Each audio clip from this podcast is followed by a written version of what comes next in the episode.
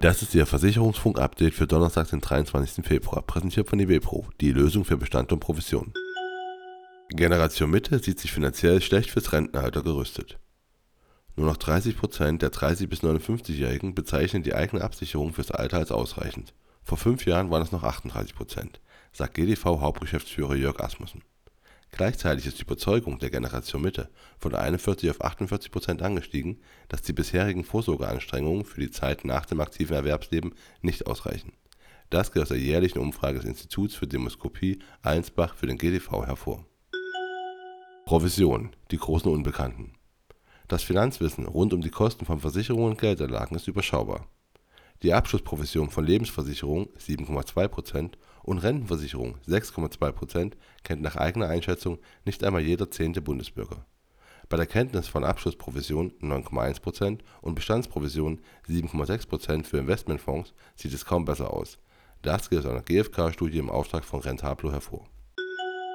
Munich Re beschließt Aktienrückkauf Munich Re hat beschlossen, im Zeitraum vom 6. Mai 2023 bis spätestens zur ordentlichen Hauptversammlung am 25. April 2024 eigene Aktien im Wert von maximal einer Milliarde Euro zu erwerben. Die zurückgekauften Aktien sollen eingezogen werden.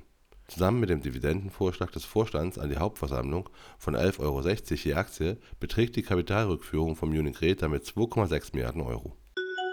KI-Lösung für Versicherungsvertriebe startet. Nach Spanien startet Volume auch in Deutschland. Das Unternehmen aus Madrid hat eine Software für Vermittler, Vertriebe sowie kleine und mittelgroße Versicherer gebaut. Mit künstlicher Intelligenz soll eine mögliche Kundenabwanderung automatisch erkannt und reagiert werden. Dadurch sollen Kunden rechtzeitig angesprochen werden können. Überdies könne auch ein gezieltes Cross-Selling auf Basis personalisierter Empfehlungen von Kundenpräferenzen ermöglicht werden.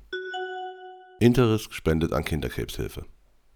Im Rahmen der jährlichen Crevita Spendenaktion unterstützt die Interrisk Lebensversicherung AG die Kinderkrebshilfe Mainz e.V. Die symbolische Scheckübergabe über 1500 Euro fand am 7. Februar durch Markus Stephan, Vorstandsmitglied der Interrisk statt. Pangea Live unterstützt Teddy Award 2023.